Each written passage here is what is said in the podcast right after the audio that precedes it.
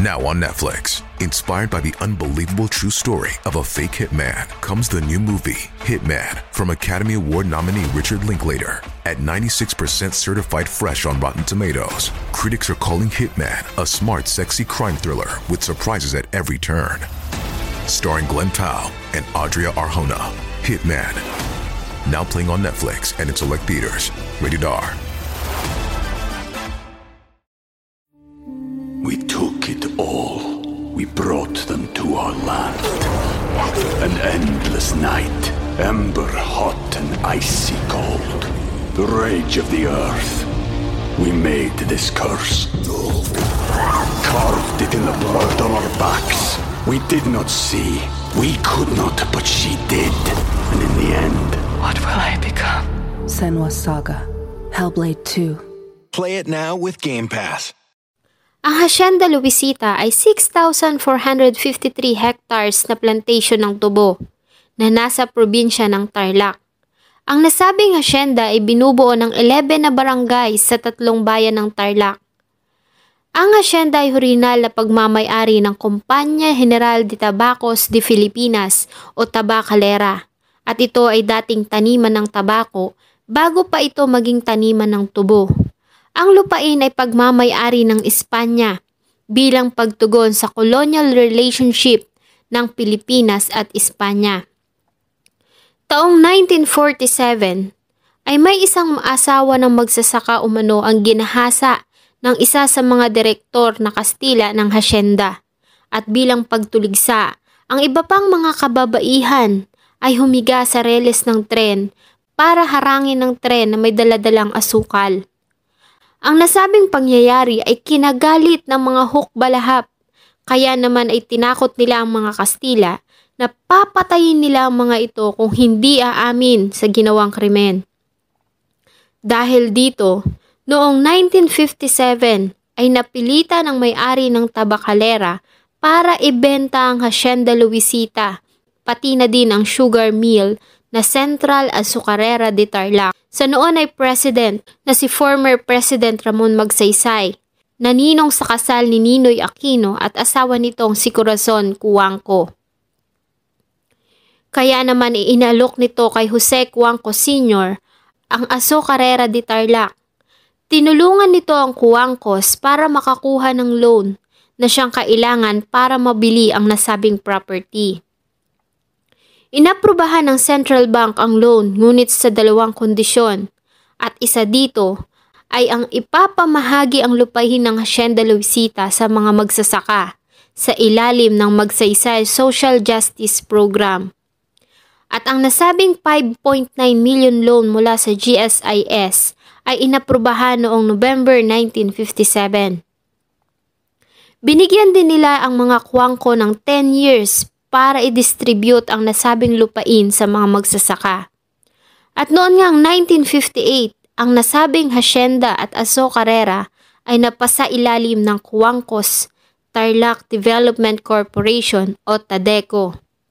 Ang nasabing lupain ay naging isang malaking usapin sa ating bansa dahil naging ugat lang naman ito ng maraming kaguluhan na nauwi pa sa madugong patayan. Una na dito ay ang Mendiola Massacre at ang Hacienda Luisita Massacre. Hayaan niyo pong isalaysay ko ang kwento ng Hacienda Luisita Massacre. Bago ko po simulan ang ating story, sa mga bago po sa channel ko, please hit the subscribe button at pakipindot na rin po ang ating notification bell para ma-notify kayo sa mga bago nating upload na videos. Makalipas ang maraming taon, ay hindi tumupad ang Cojuangcos sa napagkasunduan at hindi nito ibinigay ang mga lupain sa mga magsasaka ng Hacienda Luisita. Kaya naman nagsimula ang mga ito na bumuo ng mga samahan para ipaglaban ang kanilang lupain na ipinangako sa kanila ng gobyerno. At dito na nga nabuo ang United Luisita Workers Union sa parehong taon na nanalo naman si Ninoy Aquino bilang senador. Kabi-kabila ang kanilang ginawang protesta. 1972 ay nagdeklara ng martial law ang noon ay president na si former President Marcos at isa sa mga nakulong ay si Ninoy Aquino sa kasong treason. 1976 ay namatay naman ang matandang Cojuangco. 1989, ang government ay nagpasa ng kaso laban sa Tadeco sa Manila Regional Trial Court. Ngunit ayon sa mga Cojuangco ay ginagamit lang umano ito ng gobyernong Marcos laban sa kanilang pamilya. Maging nang umupo si dating President Corazon Aquino, kahit pa nga ipinangako nito sa mga magsasaka na ibibigay niya sa mga ito ang lupain, ay hindi pa din ito nagawa. Na ikinagalit ng husto ng mga magsasaka. At noong January 22, 1987, ay nagmarcha ang libo-libong magsasaka sa Malacañang Palace. At ang nasabing protesta ay naging sanhi ng pagkamatay ng 13 na magsasaka at madaming nasugatan, at tinawag ito noon na Mendiola Massacre. At sinundan pa ito ng napakaraming pagdinig sa mataas na hukuman. At hindi pa dito natapos ang magulong usapin ng Hacienda Luisita, dahil noong taong 2004 ay isa pang madugong pangyayari ang naitala sa ating kasaysayan na tinawag nilang Hacienda Luisita Massacre. November ng taong 2004 ay tinatalang 5,000 na mga sugar farm workers at 500 na sugar mill workers ang nag-strike sa Tarlac, at nagdemanda mga ito na ibalik sa trabaho ang 327 na manggagawa na nilay off ng management ng Hacienda Luisita Incorporated. Ang United Luisita Workers Union ay gumawa ng barikada sa Gate 1, ang entrance papasok sa Central Azucarera de Tarlac na matatagpuan sa south ng Hacienda, isang oras kung lalakarin mula sa MacArthur National Highway. At ang Central Azucarera de Tarlac Union naman ay pumosisyon sa labas ng Gate 2 na nasa north ng 6,000 hectares na plantasyon. Maliban sa mga kasapi ng Union, ay libo-libong mga residente at mga nakikisimpatya sa mga nagpoprotestang manggagawa ang nagtungo sa lugar at nakiisa sa aktibidad. November 10, isang assumption of jurisdiction ang inilabas ng Secretary of Labor and Employment na si former Secretary Patricia Santo Tomas, at iniutos nito na bumalik ang mga nagpoprotestang mga manggagawa sa kanilang trabaho sa kumpanya para i-resume ang operation sa loob ng 24 oras. Apparently, ang nasabing order ay nag-direct din sa Philippine National Police at Armed Forces of the Philippines na buwagin ang barikada ng mga nagpoprotesta.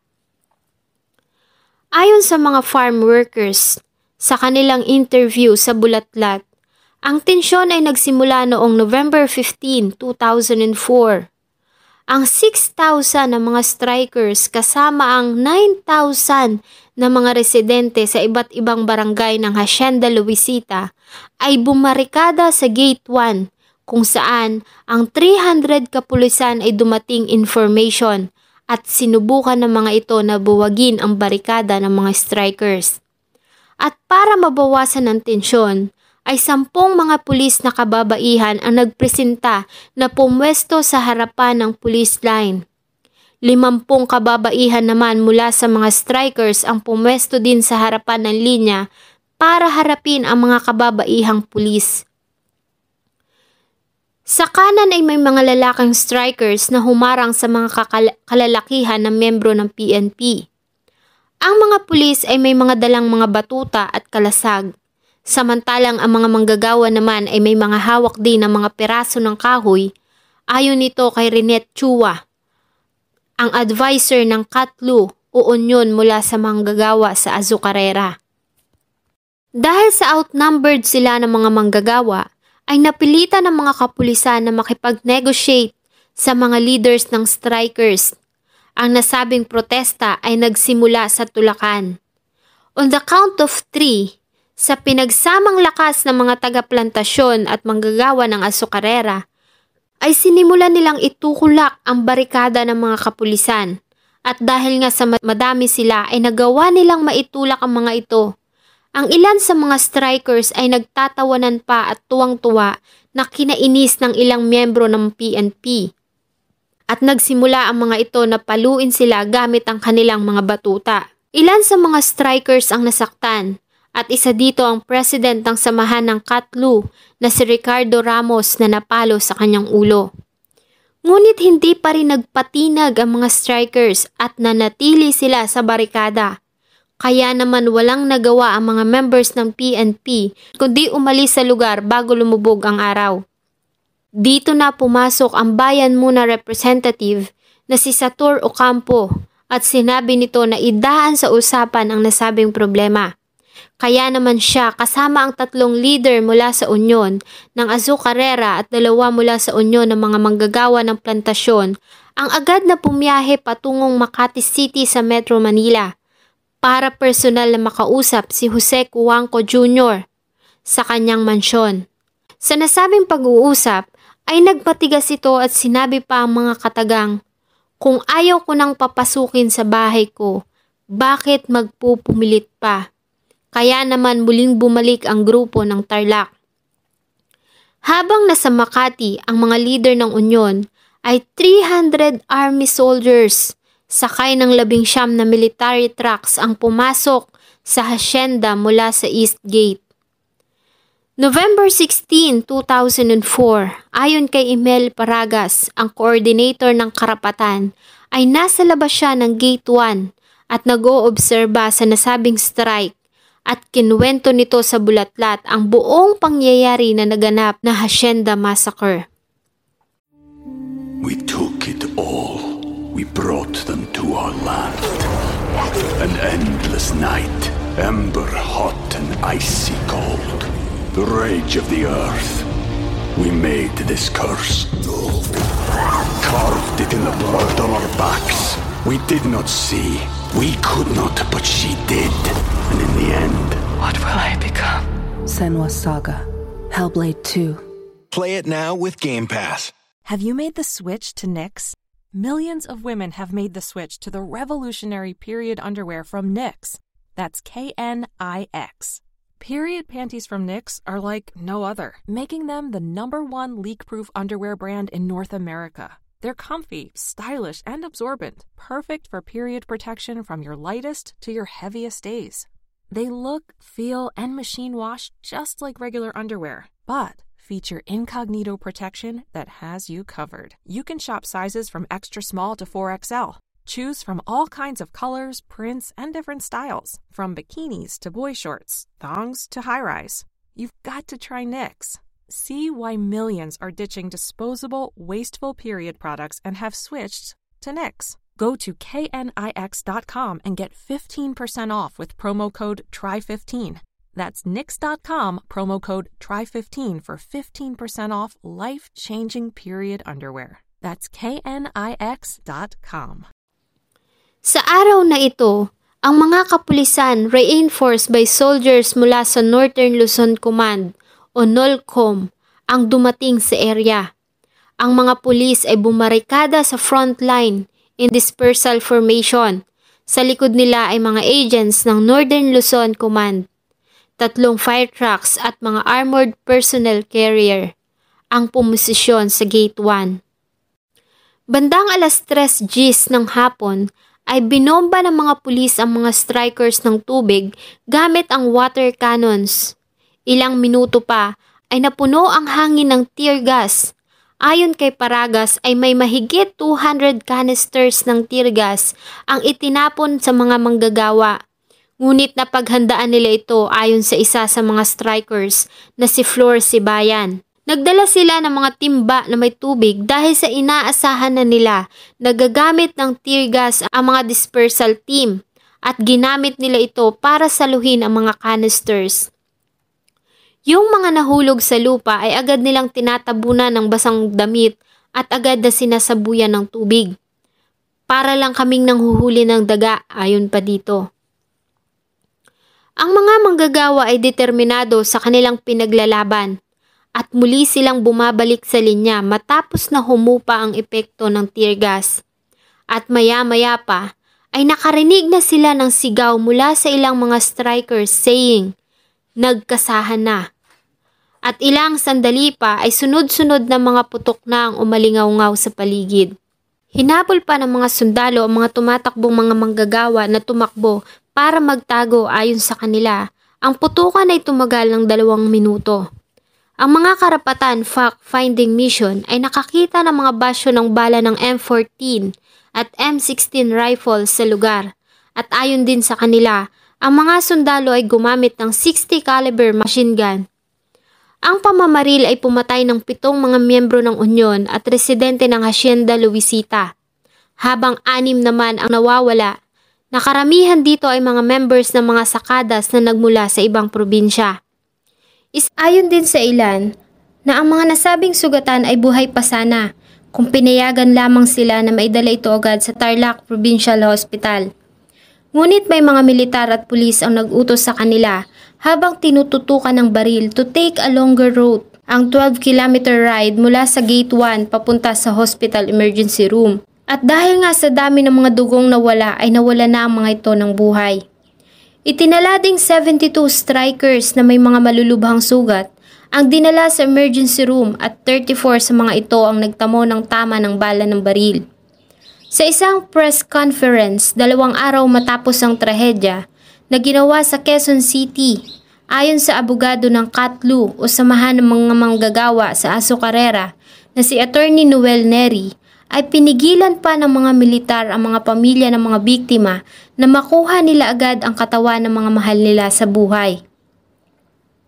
Maliban sa mga namatay at 111 na mga nasugatan, ay inaresto din ang 16 na kababaihan at 2 minors at sinampahan ng kasong physical assault, resisting persons in authority at malicious mischief. Ayon sa mga testimonya ng mga eyewitnesses at mga biktima, ganun din ang ilang mga video at still photos na nakuhanan ng mangyari ang krimen, ay pinatunayan ng mga strikers na wala silang mga dalang armas. Ang anak pawis representative na si Rafael Mariano, na isa sa mga nagtungo sa lugar para magsagawa ng investigasyon noong November 17, 2004. At ayon sa kanya, habang siya at ang kanyang grupo ay tinatahak ang daan papunta sa hacienda, ay may nakita silang 11 na truck na punong-puno ng mga sundalo at nakita nila ito na patungo sa Camp Aquino. Ayon sa kanya, ay kinausap niya pa si Colonel Romeo Reyes ng Nolcom at sa kanilang pag-uusap ay sinabi nito sa kanya na ito at ang mga tao ay dumating sa area ng 2:00 ng hapon noong November 16. Ayon din kay Colonel, ay 271 sila kasama ang 2 APCs. Nang gabi matapos ang nasabing kaguluhan ay 80 mga manggagawa ng plantasyon at azucarera ang bumalik sa barikada at dumami pa ito kinabukasan. November 21, sa ginawang funeral march na hinuka ng 6,000 na katao at sa kanilang harapan ay may streamer kung saan ay nakalagay ang mga katagang tuloy ang laban. Meanwhile, sa Executive Secretary Eduardo Ermita, na isang retiradong 4-star general na nakakuha ng government position during the presidency of Benigno Aquino III, said na NPA umano ang may kasalanan sa nangyaring patayan noong November 16, 2004. During the meetings na ginanap sa residente ng mga Cojuangco na dinaluhan ng mga city at barangay officials ng Tarlac, ayon sa representative ng Cojuangco na si dating President Benigno Aquino III, ay maaari umanong may kinalaman ng mga NPA sa nasabing patayan. At sa statement na inilabas ng mga Cojuangco sa media, ay sinabi din nila na isang outside forces ang nag-iimpluwensya sa mga strikers at sumisira din sa kanilang mga millions of pesos worth na mga pananim na itinanggi naman ng mga manggagawa. Ayon pa nga kay Barangay Chairman Rodel Galang ng Barangay Balete, Tarlac, nakilala niya ang mga tao na nasagituan ng mangyari ang krimen. Lahat sila ay walang mga armas at wala din umanong NPA sa kanilang barangay. Sa isang statement na pinadala sa pamamagitan ng email ni Gregorio Roger Rosal o Carosal, ang spokesperson ng Community Party of the Philippines, ayon sa kanya, ay walang naging partisipasyon ng mga NPA sa nangyaring demonstrasyon. sa Hacienda Luisita noong November 16, 2004. Dahil sa ayaw umano nilang ito ang maging dahilan para gawing alibay ng mga kapulisan at sundalo para gamitan ng dahas ang mga strikers. Ilang buwan matapos ang Hacienda Luisita Massacre, ay walo pang mga tao na nagbigay ng suporta at ebidensya sa mga manggagawa ang natagpuang patay, kabilang dito si Marcelino Beltran, bago pa man ito magbigay ng kanyang testimonya tungkol sa nangyaring massacre. A case was filed against the police at military dahil sa nangyaring krimen, ngunit idinismiss ito ng Office of the Ombudsman noong 2010. Muli namang nagpasa ang mga pamilya ng mga biktima ng motion para muling buksan ang kaso, ngunit dinecline nitong muli ng Office of the Ombudsman noong October 2, 2014. Makalipas nito, ay ilang pang usapin tungkol sa Hacienda Luisita ang pinagtalunan sa Kongreso at maging sa Senado.